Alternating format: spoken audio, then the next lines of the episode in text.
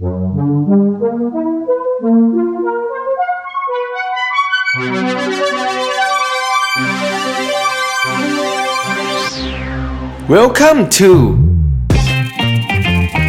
เรื่องดีเทล We tell the good news สวัสดีครับ พบกับรายการเรื่องดีเทล รายการที่จะมีข่าวดีมาบอกกันทุกสัปดาห์ เพราะเราเชื่อว่า เราทุกคนต่างอยากที่จะมีข่าวดีเป็นของตัวเอง วันนี้นะครับยังกลับมาพบกับผมชัชวานแสงปรีดีกรได้เหมือนเดิมนะฮะแต่ว่าสิ่งที่เปลี่ยนแปลงไปในวันนี้นะครับก็คือว่าหลายคนอาจจะเหงานิดนึงนะฮะตัวผมเองก็เหงาเหมือนกันนะครับ เพราะวันนี้นะฮะโคโฮสของผมนะครับหรือว่าผู้ดำเนินรายการร่วมเนี่ยไม่มานะฮะเนื่องจากว่าตอนนี้เราโดน สถานการณ์โควิดเข้าเล่นงานนะครับ คุณโมนายเย็นบุตรนะฮะซึ่งเป็นโคโฮสของผมเนี่ยก็ไม่สะดวกในการที่จะเดินทางนะครับ แล้วก็เข้ามาอัดรายการพร้อม ๆ กันนะฮะระหว่างที่ผมกำลังหาวิธีในการที่จะสามารถที่จะอัดเสียงจากทางไกลนะครับ โดยที่ไม่ต้องมาพบปะหน้ากันได้เนี่ยคุณผู้ฟังนะฮะก็อาจจะต้องฟังเสียงผมคนเดียวไปก่อนนะครับ แต่ว่า เรื่องราวของความเข้มข้นของข่าวดีเนี่ยรับรองว่ายังเหมือนเดิมแน่นอนนะครับเพราะว่าคุณโมไนนะครับก็จะทำหน้าที่ในการหาข่าวนะฮะไปคาบข่าวมานะครับเหมือนอีกานะฮะเพื่อที่จะให้ผมเนี่ยมาเล่าให้กับทุกๆ คนได้ฟังกันทุกสัปดาห์เหมือนเดิมสำหรับวันนี้นะฮะผมยังขอ วนเวียนนะฮะขอพัวพันอยู่กับเรื่องราวของโควิด -19 ซึ่งทุกวันนี้นะฮะเราฟังข่าวแล้วเราก็เครียดจริงๆนะฮะอย่างวันก่อนเนี่ยแม่ของผมอยู่ๆก็บอกว่า เออเขาเนี่ยอยู่บ้านแล้วเขาเครียดเขากลัวนะครับเพราะว่าข่าวโควิดเนี่ยมันรุนแรงเหลือเกินนะฮะ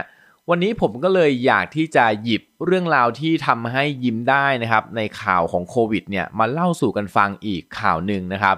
โดยที่จริง ๆ แล้วนะฮะกับทุกเรื่องบนโลกนี้อย่างที่เราเคยย้ำกันไปนะครับว่าไม่ว่ามันจะเป็นเรื่องราวที่ร้ายแรงขนาดไหน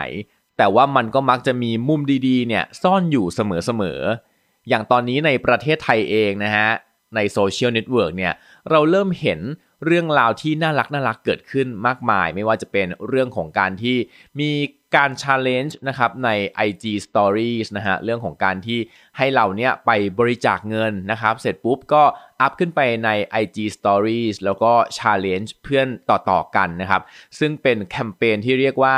19 หรือจะสู้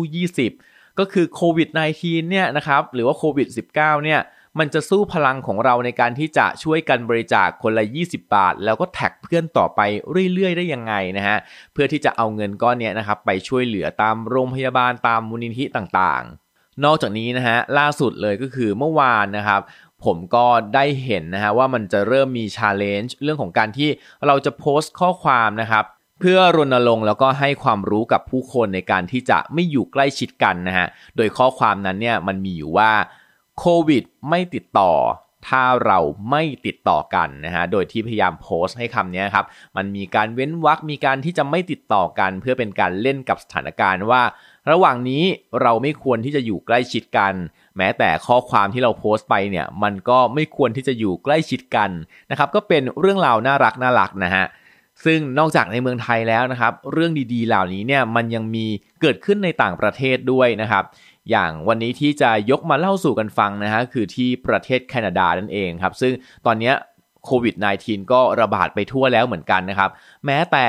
นายกรัฐมนตรีนะฮะคือจัสตินทรูโดเนี่ยตอนนี้ยังต้องนั่งบัญชาการบริหารประเทศอยู่ในบ้านพักนะครับ คือโดนกักตัวเหมือนกันนะฮะหลังจากที่พบว่าภรรยาของเขาเนี่ยตรวจพบว่าติดเชื้อโควิด -19 ที่นี่นะฮะนอกจากสถานการณ์ที่มันรุนแรงเหมือนกันแล้วนะครับ ก็ได้มีการรวมตัวกันขึ้นนะฮะของกลุ่มคนนะครับที่ใช้โซเชียลมีเดียอย่าง Facebook นะฮะในเวลาเพียงแค่ 72 ชั่วโมงเนี่ยเขารวมตัวกันนะครับพวกกลุ่มต่างๆใน Facebook กว่า 35 กลุ่ม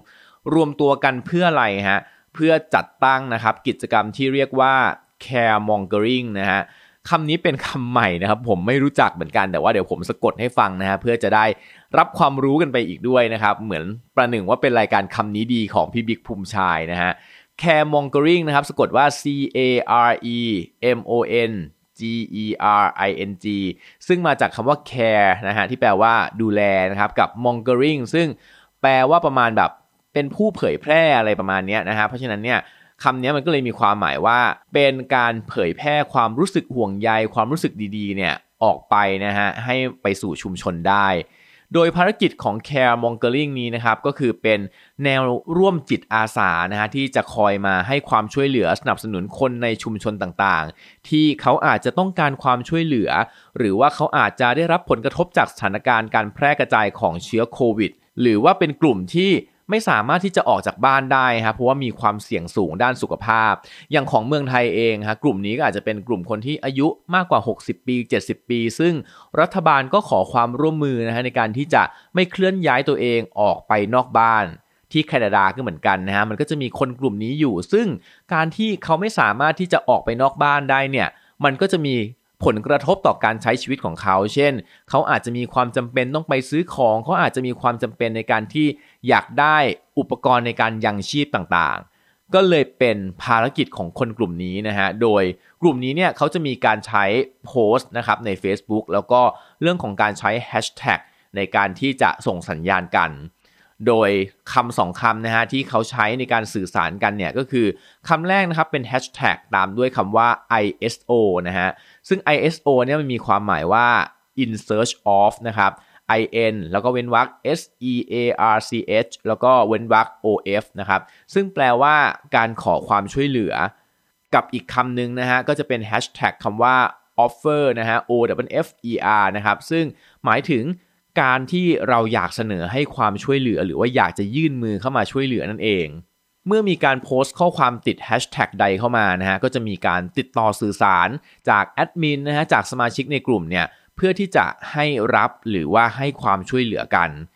โดยตัวอย่างของกิจกรรมที่เกิดขึ้นนะครับ ก็เช่น สมาชิกที่อาศัยอยู่ในเมืองโตลอนโตนะฮะบางคนเนี่ยก็สามารถที่จะเสนอตัวทำอาหารให้กับผู้ที่ไม่สามารถที่จะทำอาหารเป็นหรือทำอาหารได้ หรือว่าอย่างชุมชนบนเกาะ Prince Edward นะครับก็มีการมอบบัตรกำนัลของร้านขายของชำให้แก่ผู้หญิงรายหนึ่งที่ต้องตกงานเพราะว่าสถานการณ์โควิดนี้ อีกความช่วยเหลือหนึ่งนะฮะที่อาสาสมัครกลุ่มให้ความช่วยเหลือเนี่ยก็คือ การไปหาซื้อข้าวของเครื่องใช้จำเป็นที่ซูเปอร์มาร์เก็ตนะครับให้กับผู้ที่ไม่สามารถออกจากบ้านไปหาซื้อได้ แต่อันที่ผมอ่านดูแล้วก็รู้สึกประทับใจนะฮะว่าเฮ้ยคิดได้ยังไงนะครับแล้วก็เป็นไอเดียที่ดีมากๆเลยก็คือ มีกลุ่มนักศึกษาแพทย์นะฮะจากมหาวิทยาลัย Western University นะครับเขาอาสานะฮะแล้วก็เสนอตัวเนี่ยเพื่อช่วยเหลือแบ่งเบาภาระการเลี้ยงลูกนะครับให้กับบุคลากรทางการแพทย์ อย่างเช่นหมอพยาบาลนะฮะหรือว่าเจ้าหน้าที่โรงพยาบาลต่างๆ เพราะว่ากลุ่มคนเหล่านี้นะครับกำลังทำงานอย่างหนักในการต่อสู้รับมือกับการระบาดของโรคโควิด -19 ซึ่งตอนนี้คนกลุ่มนี้นะฮะกลายเป็นฮีโร่ของทุกประเทศไปแล้วนะครับ อย่างที่เมืองจีนเองนะฮะหลังจากที่เขาสามารถที่จะผ่อนคลายสถานการณ์การแพร่ระบาดได้เนี่ยเขาก็มีแคมเปญนะครับมีการส่งคลิปวิดีโอออกมาเรื่องของการที่เขามีการตั้งขบวนนะฮะเพื่อที่จะส่งฮีโร่หรือว่าพวกหมอหมอพยาบาลนะฮะหรือว่าบุคลากรทางการแพทย์เหล่านี้กลับบ้านหลังจากที่สถานการณ์มันดีขึ้นแล้วนะครับ ซึ่งนอกจากเคสของแคนาดานะฮะที่เอามาเล่าสู่กันฟังแล้วนะครับ จริง ๆ ผมเชื่อว่าในทุกประเทศนะฮะมันมีเรื่องราวดีๆ เหล่านี้เกิดขึ้นเสมอนะครับ อย่างในอังกฤษเองเขาก็มีการยกตัวอย่างนะฮะว่ามันมีการจัดส่งซุปร้อนนะครับไปให้กับผู้สูงอายุที่อยู่ตามบ้านนะครับ หรือว่ามีการนำออกกำลังกายที่ระเบียงที่พักนะครับ ให้กับผู้ที่ต้องกักตัวอยู่ในอพาร์ตเมนต์ซึ่งเรื่องราวนี้นะฮะเกิดขึ้นที่ประเทศสเปน และนั่นก็เป็นเรื่องราวข่าวดีนะครับ ที่ผมอยากจะเอามาเล่าสู่กันฟังในวันนี้ ถึงแม้ว่าสถานการณ์ในหลาย ๆ จุดนะครับ จะยังไม่ดีขึ้น แต่ว่าในวันที่เราแวดล้อมไปด้วยข่าวร้ายๆนะครับผมเชื่อว่าข่าวที่เอามาเล่าสู่กันฟังในวันนี้นะครับ ก็น่าจะทำให้เรายิ้มได้บ้างนะฮะว่า เอ้ยมันมีเรื่องดีๆ เกิดขึ้นในสังคมอยู่ นอกจากจะฟังแล้วยิ้มแล้วนะครับ เราอาจจะเริ่มตั้งคำถามกับตัวเราเองนะฮะว่า เอ๊ถ้าตัวเรานะครับ ถ้าสมมติว่าเราสามารถทำอะไรได้บ้างในการที่จะให้ความช่วยเหลือกับคนที่เขาลำบากกว่าเรา อย่างน้อยถ้ายังนึกไม่ออกนะฮะว่าจะต้องทำอะไรดี สิ่งหนึ่งที่เราทำได้แน่นอนนะฮะก็คือการลดการเดินทางนะครับ ลดการเคลื่อนที่ของตัวเรานะครับ ลดการที่จะไปใกล้ชิดติดต่อกับคนอื่น แล้วก็เว้นระยะห่างทางสังคม